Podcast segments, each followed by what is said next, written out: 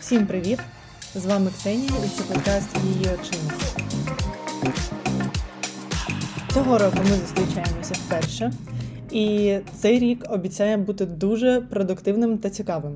Дуже багато поширюється мережею новин про те, що це рік карми, і всі починають того боятися, тому що карма в нас асоціюється чомусь з покаранням і чомусь з тим, що ми отримуємо те, на що заслуговуємо. Але коли ми так кажемо, через те, мабуть, що ми росли в тій культурі і на тому просторі географічному, де карма не дуже такий нативний контекст, скажімо так. Нам чомусь здається, що отримати по заслугах це отримати покарання. Бо всі ми знаємо ті приказки з нашого дитинства, коли кажуть, там, типу, добре працюєш, добре відпочивай. На що не робив, й отримав. Ну і так далі. Чомусь немає такої філософії і концепту, принаймні не було, коли ми були ще маленькі, про те, що карма це отримати винагороду. І про те, що ми заслуговуємо бути щасливими, просто тому що ми є а, такими людьми, котрі можуть бути щасливими просто так. Такого концепту немає, і у нашій свідомості також немає такої сталої штуки, тому нам доводиться її виробляти шляхом якоїсь там роботи над собою, переосмислення і так далі. Саме тому, коли ми чуємо, що це рік карми, ми всі починаємо турбуватися про те, що блін, що я такого в житті зробив, на що мені очікувати цього року. Насправді, кожен рік може стати рік роком карми, тому що ну, треба розуміти, що світ працює таким чином, що ми що робимо, те й отримуємо назад від нього, і інакше це неможливо. Тому треба думати про те, що ми робимо, і те, що може нам повернутися назад. Але говорити ми будемо не про те. Говорити ми будемо про тривожність і тривожні думки, які виникають у нас саме через те, що ми можемо думати, що щось із нами станеться, чи щось можливо, і через те псувати власне життя. Бо тривожність вона не має під собою жодного сенсу. І насправді я, як тривожна людина, могла б сказати зараз, що тривожність допомагає, тому що, знаєте, як у тому жарті, типу, тривожність допомагає мені всюди встигати, тому що я просинаюсь за 7 годин до навіть без будильника. Але насправді так, тривожність вона може допомагати в роботі. Бо саме тривожні люди вони виявляються проактивними, бо постійно турбуються, що щось вийде не так і через це перепрацьовують. Але водночас саме і тривожність вона приводить до вигорань, тривожність приводить до більшої кількості стресу в житті, до глобальної незадоволеності власним рівнем життя, темпом розвитку і так далі. Загалом, коротше, негативу більше від неї, ніж позитиву що логічно. Саме тому ми будемо сьогодні говорити про те, звідки взагалі виникає тривожність і як приборкати тривожні думки. Це актуально в січні, бо зараз така обстановка, що в нас дуже неспокійно, як ми всі могли помітити. І це актуально, тому що починається новий рік. Ми зараз дивимося на наші цілі, думаємо, що там буде. Січень, взагалі, це завжди такий місяць переосмислення, місяць, коли ми мріємо про щось, ставимо якусь мету, про щось думаємо, і можемо насправді бачити, а, чи бути незадоволеними тим, що нас оточує, наприклад, як то стан війни, який псує життя об'єктивно нам. Чи, наприклад, бачити, що через ту саму війну там ми не можемо реалізувати певні плани, певні мрії, ми не можемо там безтурботно йти до наших цілей і почнемо через це турбуватися. Зрозуміло, що зараз тривожність виникає, по-перше, через зовнішні фактори. Ну, неможливо жити в стані війни без тривожності. Як би там не було, вона все одно буде, вона буде на фоновому рівні, тому що коли ракета летить, і ти думаєш про те, чи буде зараз це твій дім, чи буде зараз це твоє життя, чи життя твоїх близьких людей, ти все одно. Тривожишся. Проте і можна спробувати її приборкати хоча б трохи, бо насправді Багато тривожних думок ідуть в нас підсвідомо. І є така чудова чудова книга, яка називається Це почалося не з тебе, де розбирається концепт родової травми. Я нещодавно закінчила її читати, і насправді там є дуже класний інсайт про те, що багато тривожних думок ідуть в нас від родової травми, яка трапилася в нашій родині, і про яку в нашій родині або мало говорили, або взагалі могли не казати, або могли казати і ігноруючи цю проблему, а не обговорюючи її. І це в жодному випадку не провина родини, це просто історія і контекст вашого роду, який сказується на вас. Наведу приклад: тривожні думки можуть виникати у певному віці, починаючись раптово, і бути раптово спрямованими. Наприклад, в мене близько 23 років почався раптовий страх, що мені доведеться кинути всю роботу, я залишуся ні з чим. І я казала дословно, що я типу завершу своє життя під забором. А це раптовий страх, це дивний страх, тому що, ну, як мінімум, в мене дві роботи, і нічого на те не вказує, купа знань і все таке. Але я не могла до цієї книги зрозуміти, звідки береться цей дивний страх. І ця книга, вона про що каже? Коли ми собі розповідаємо, чого ми боїмося, якщо ми скажемо вголос, наприклад, я боюся залишитися ні з чим і завершити своє життя як ніхто під парканом. А ми повинні відстежити, де у тілі відгукається ця думка. Наприклад, чи вона відгукається в серці, чи в грудній клітині, чи вона відгукається в животі, чи це десь в нозі, де живе ця думка в тілі. Ми маємо почати дихати і уявити, наче ми насичуємо киснем цю ділянку нашого тіла, тому що таким чином ми, наче візуалізуємо те, що ми розганяємо тривогу. Про те, як працюють позитивні афірмації, думки ми трошечки згодом поговоримо, але як відстежити взагалі, що відбувається? Дуже важливі слова, тому що контекст і слово, те, як ми це говоримо воно говорить про дуже і дуже багато. Якщо ми візьмемо мій приклад, наприклад, що в нас буде? Стати ніким, залишити все і завершити життя під парканом. Що могло бути, потім ми себе питаємо, в родині до четвертого коліна такого, що вказувало б на цю травму. І якщо ми будемо розбирати контекст, то ми можемо згадати, наприклад, ми малюємо дерево генеалогічне, де є я, мої там мама і тато. Мама і тато, ну, скоріш за все, там такого страху аби не було, або не було, або, наприклад, він там був, і ми про нього можемо знати, він може підсилювати цей ефект насправді. Тому що, наприклад, в моїх батьків, котрі там виросли в 90-ті, вони були в самому розквіті сил, в них насправді міг бути такий страх, тому що ну, я знаю, що воно мало місце бути. Потім ми малюємо карти до наших бабусів та дідусів, котрі взагалі народилися під час там Другої світової, і ми згадуємо, що було в них в житті. І, наприклад, я згадую історію про те, що моя бабуся вона мала покинути все, вона жила на західній, вона мала покинути все, зібрати речі і без нічого, хоча вона мала певний статус, приїхати на інший бік країни і починати все з нуля, і так нічого, умовно кажучи, і не досягнути, і просто так досить е, скромно прожити це життя. І коли я розумію, що це трапилося з нею приблизно в тому ж віці, в якому я знаходжуся, я розумію, що цей страх він належить не мені, а він є родовим. Бо цей самий страх міг повторятися у моєї мами, і цей самий страх міг ще повторятися у моєї бабусі іншої. І коли я про це думаю, я продовжую згадувати генеалогічне древо, і я згадую свою прабабцю, котра взагалі пережила а, дуже трагічну історію в 20, на 21 році життя, і її не стало. І коли я про це думаю, е, я згадую про свій інший страх, котрий вже мені дотичений з нею. Таким чином, що відбувається? Я собі вголос промовляю всі страхи, котрі я маю, такі глобальні страхи, котрі глобально тривожать мене протягом життя. Тому що коли в 23 в мене з'явився страх, що я типу стану ніким, мені доведеться все кинути і починати все з нуля. А я почала більше працювати, працювати не на задоволення, а можна сказати, через через тривожність, що не призводило до позитивних результатів, тому що одного разу, вперше в житті, я доторкнулася до стану, коли тобі настільки страшно, що типу все буде погано глобально в твоєму майбутньому, що тебе просто паралізує це паралізує твої дії. В мене ніколи до того такого не було в житті, тому що я навпаки в роботі дуже вільна людина, і я розумію, що ми отримуємо рівно те, на що ми не працювали от в роботі так точно. І просто тут головне не боятися і робити все, що від тебе залежить. Але коли з'явився той страх, я не розуміла, звідки взагалі ростуть ті ноги, тому що ну. Що може на те вказувати? Я думала, що це може бути через війну, але цієї підстави було недостатньо, бо я розуміла, що це не настільки ґрунтовна річ, яка це пояснює і виправдовує.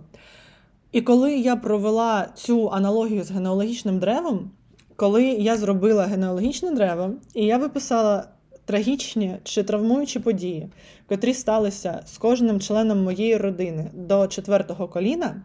І я зрозуміла, що живучи е, в Україні і маючи родину в Україні, а це війна, голодомор, ще одна війна, ковід, дуже багато речей, просто дуже багато травмуючих подій, революції.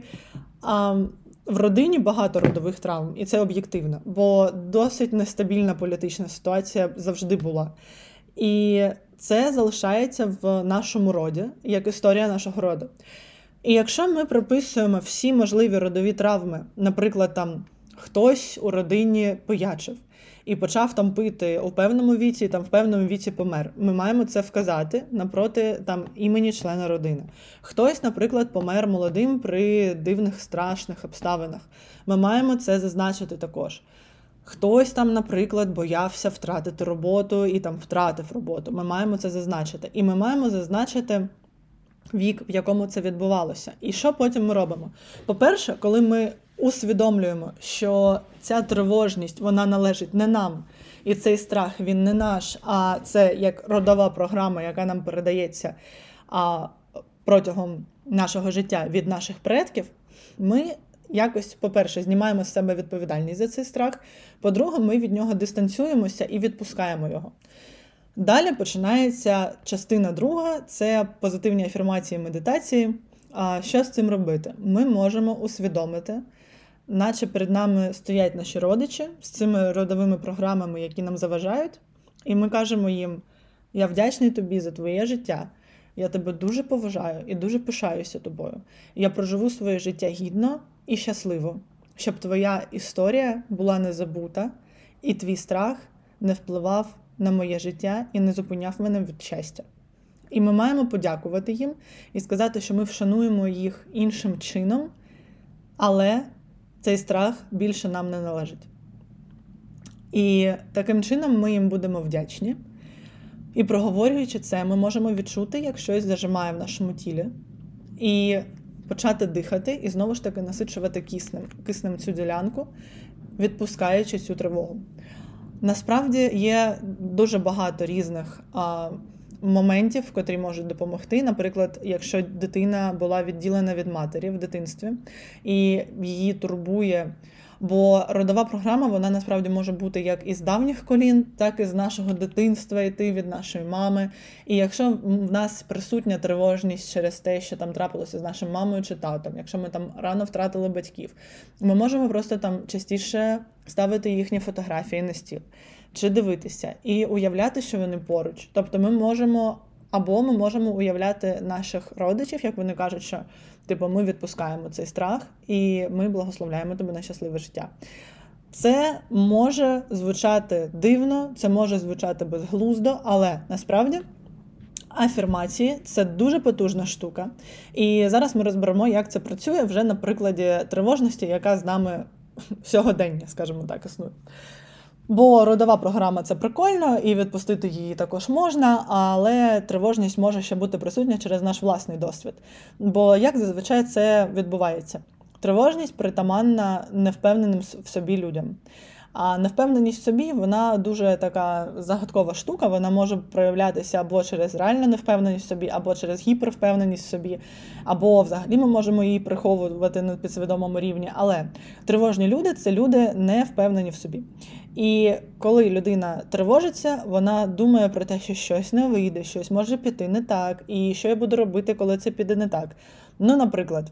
Коли я купила першу машину, я боялася водити авто, тому що в мене, ну, звісно, що досвіду не було. Я її купила одразу майже після отримання прав.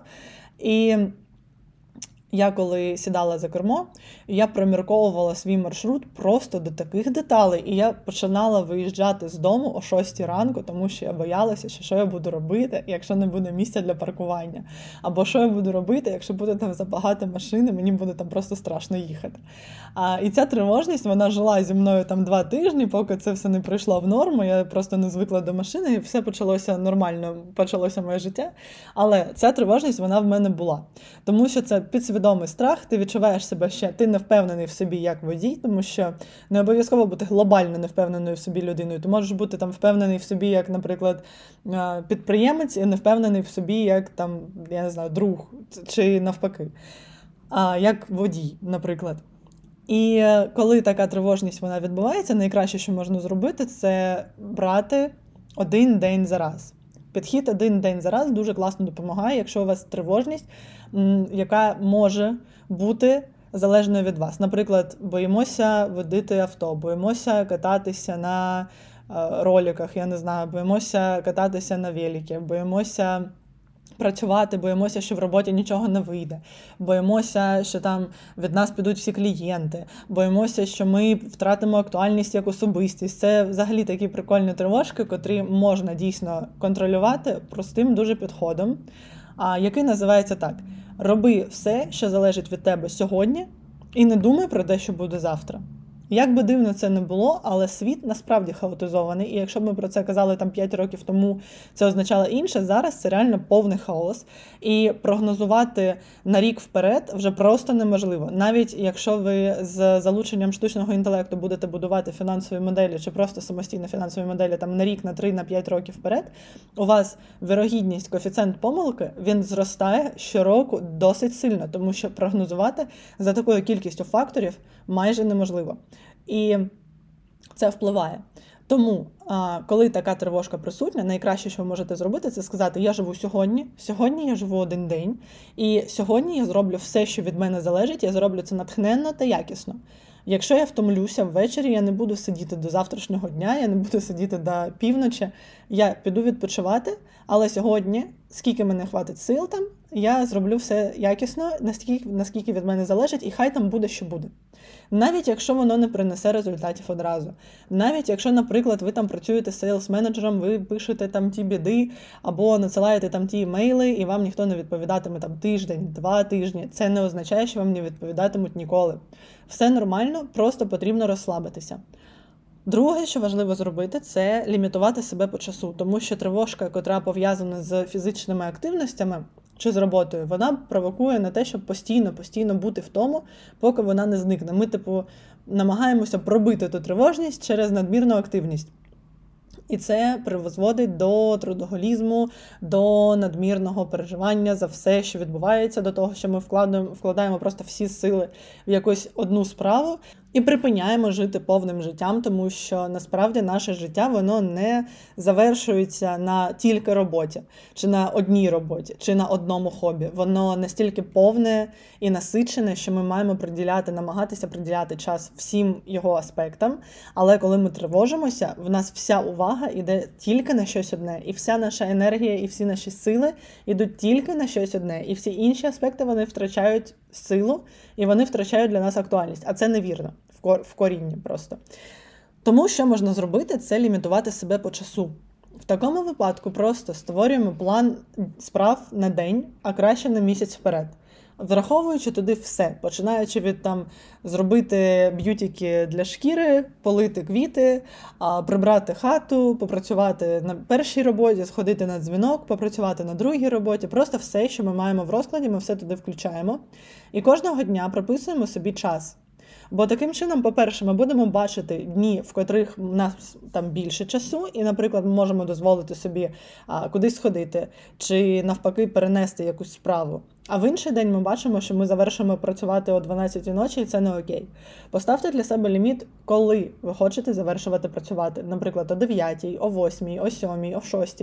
Коли цей ліміт? Коли ви починаєте, коли ви завершуєте, щоб все встигати. І коли час виходить, ви просто мовчки переключаєтеся, і все, що ви не встигли, ви переносите на інший день.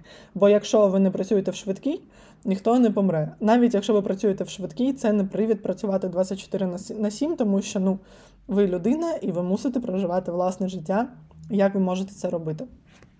Отже, тривожність ще може бути неконтрольованою щодо речей, котрі від нас не залежать. Ну, наприклад. Що я буду робити, якщо в мій будинок прилетить ракета. Або що я буду робити, якщо в мені виб'є вікна і там в мене буде холодно в хаті. Що я буду робити, якщо я буду їхати по дорозі і почнеться обстріл, якщо почнеться наступ, якщо мені доведеться покинути домівку, всі ці штуки, що я буду робити глобально, якщо там типу почнеться дефолт, криза, я втрачу роботу, всякі такі речі, котрі глобальні і котрі від тебе конкретно не залежать. Ну, ти можеш спробувати якось себе застерегти, ти можеш спробувати не нехтувати тривогою, але ну насправді, типу, якщо воно станеться, то це не щось, що ти можеш власне зупинити, навіть якщо дуже сильно захочеш. Така тривожність, вона просто от просто треба прийняти, що вона не має під собою сенсу.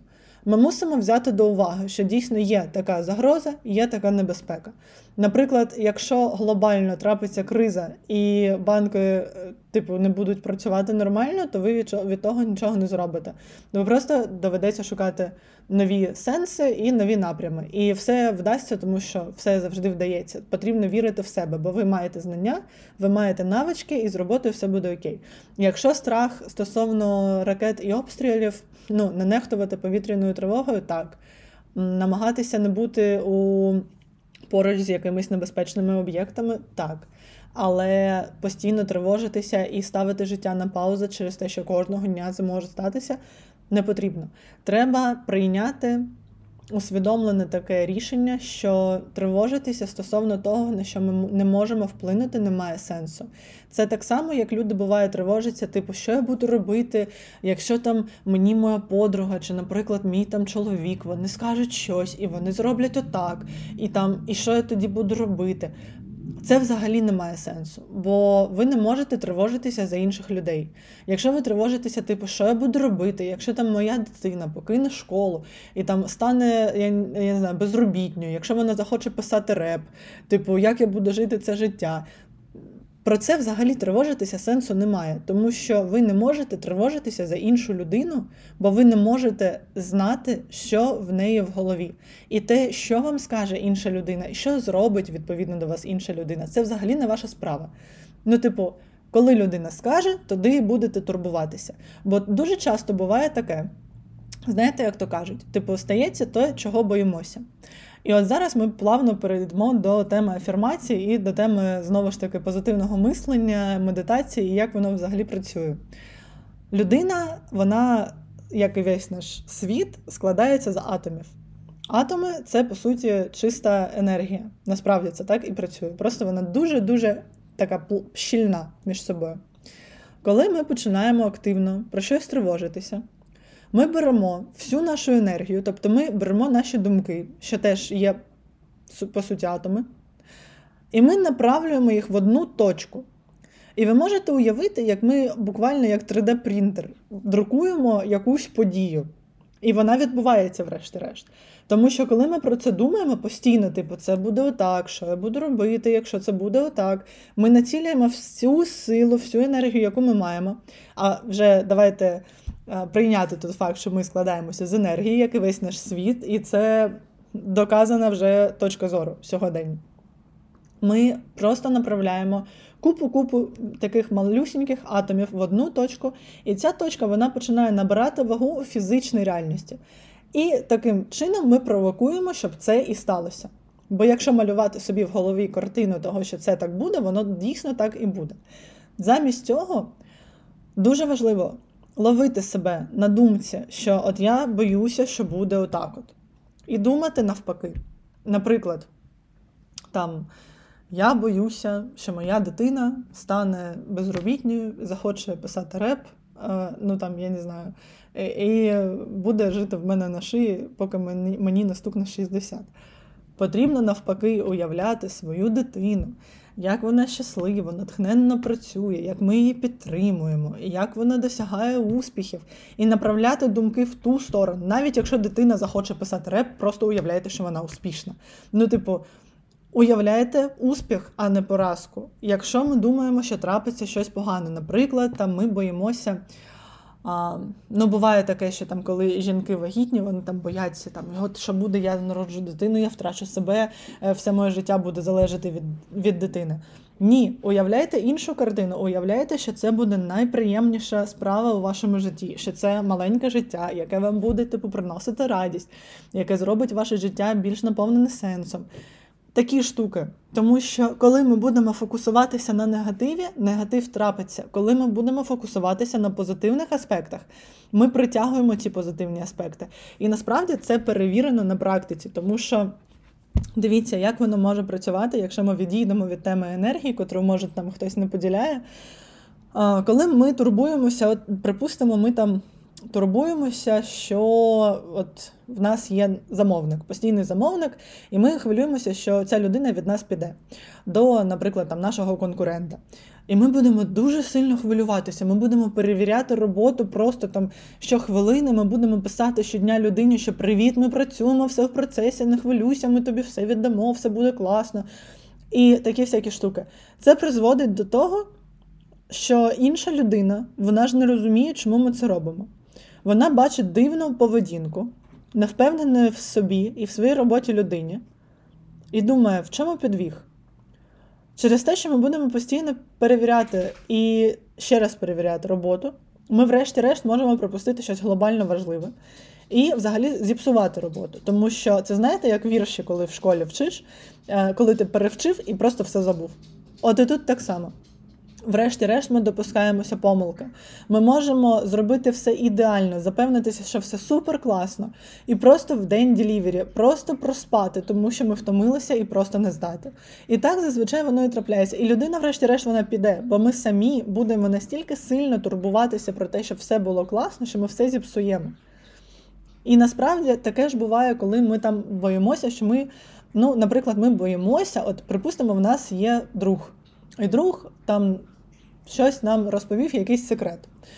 І сказав, що це дуже важливо, щоб ми це нікому не розповідали. І ми будемо настільки сильно боятися, припустимо, якщо там ми боїмося, що ми там посваримося з другом. Настільки сильно боятися, що ми це розповімо, що врешті-решт ми будемо думати, думати, думати, думати про це. І ця історія вона буде постійно в нас в голові. А якщо ми подумаємо, ну окей. Окей, це взагалі не моя справа, це взагалі справа мого друга, це взагалі не моє життя. Розповів, стало йому легше. Ну клас, все, давай. Дякую тобі за твій час. І все. І ми відпускаємо, ми забуваємо цю історію, і ми, звісно, нікому нічого не розповімо. То ви розумієте, як воно працює? Якщо ти фокусуєшся на негативі, ти настільки сильно боїшся того, що це трапиться, ти настільки сильно думаєш, зараз я все зроблю, щоб воно так не було. І ти сам береш і робиш так, щоб воно саме так і було. Бо інші люди вони не знають вашої тривожності. І є така ще така ще штука, що крім того, що потрібно ловити себе на думці, що відбувається, і намагатися думати навпаки, ми можемо також намагатися розібрати, а що трапиться, якщо. Це гіперболізована уява називається, коли ми беремо, наприклад, страх, що там світ настільки хаотичний, що я в ньому не зможу жити і збожеволюю. І далі треба просто гіперболізувати цю думку, вплоть до того, що, типу, я збожеволюю, там мене закриють в дурдомі, я там проживу все своє життя, щодня буду лежати на ліжко. І це здається настільки, врешті-решт, дивним, неймовірним, як у кіно, що ми розуміємо, що окей, ладно, того не буде. А ще краще, коли ми це призводимо взагалі до чогось нереального. Типу, там, а світ же хаотичний, він під час цього розвивається, тому мене відселять в дурдом на Марс, і я буду жити в дурдомі на Марсі. Щоб це здавалося супер неможливим для нас. І тоді ми перестаємо цього боятися, бо ми перетворюємо цей страх на жарт. І таким чином страх зникає. Більш того, можна примусово змусити себе відволікатися і переводити увагу на щось інше. Це працює досить класно, коли трапляється, наприклад, панічна атака, що є такою крайньою формою тривожності, насправді, коли в нас трапляється панічна атака, і ми не можемо контролювати власне тіло, ми не можемо дихати, ми не можемо робити нічого. Дуже важливо сфокусуватися на чомусь одному. Наприклад, мені колись так допомогло фокусуватися на просто я йшла по вулиці, все зелене. Ти рахуєш все зелене, типу там трава, дерево, зелена лавочка, зелена мусорка, там зелений ларьок, зелена вивіска, зелений логотип, зелена назва. І коли ти це робиш, ти переключаєш примусово увагу і змушуєш свій мозок думати про інше, і паніка стихає. І все стає нормально. Бо в реальності мозок він дуже активний. Тривожність зростає, коли мозок він отримує зараз гіпербагато інформації, і він, коли її обробляє, він намагається е, суміщати те, що він знає, з тим, що було, і прогнозувати. Тому що це наша така притаманна фішка не прогнозувати. Е, точніше, прогнозувати. Якщо ми намагаємося не робити того. І жити в сьогоденні, нам одразу стає легше. Бо якщо ми звикли будувати аналіз і будувати прогнози, це, звісно, що приводить до тривожності.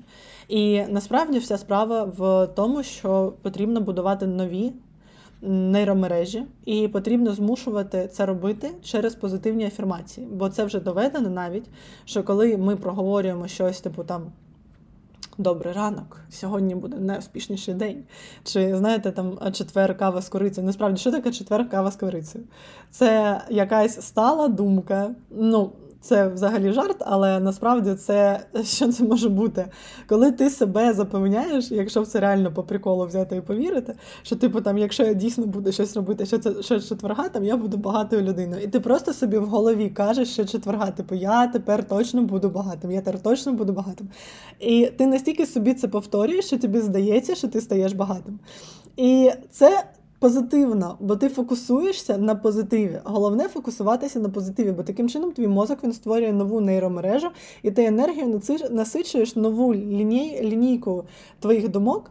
Яка, врешті-решт, призводить тебе до реальності. Тому що, якщо ти будеш думати, що там ой, це фігня, мені вже нічого не допоможе, то тобі дійсно нічого не допоможе, і життя з мертвої точки не зрушить.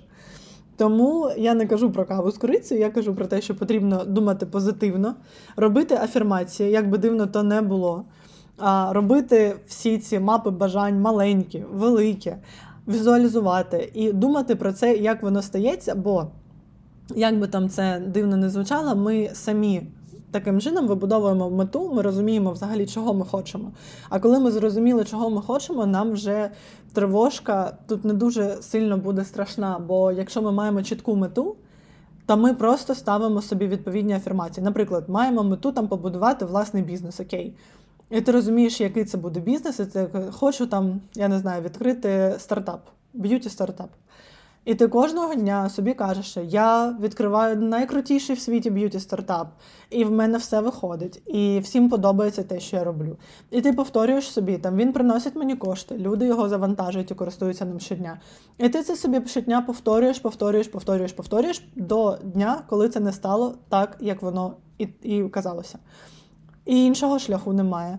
Тому що насправді життя воно досить ефемерне, в ньому немає нічого сталого. І все складається з насправді дуже ефемерних частинок. Тому всі ці девакуваті речі, про які на сході казали ще купу років тому, зараз доходять і до нас, і ми починаємо розуміти, що насправді воно то було жартом, але стається досить серйозною справою і приділяти чому цьому час обізнано дійсно потрібно.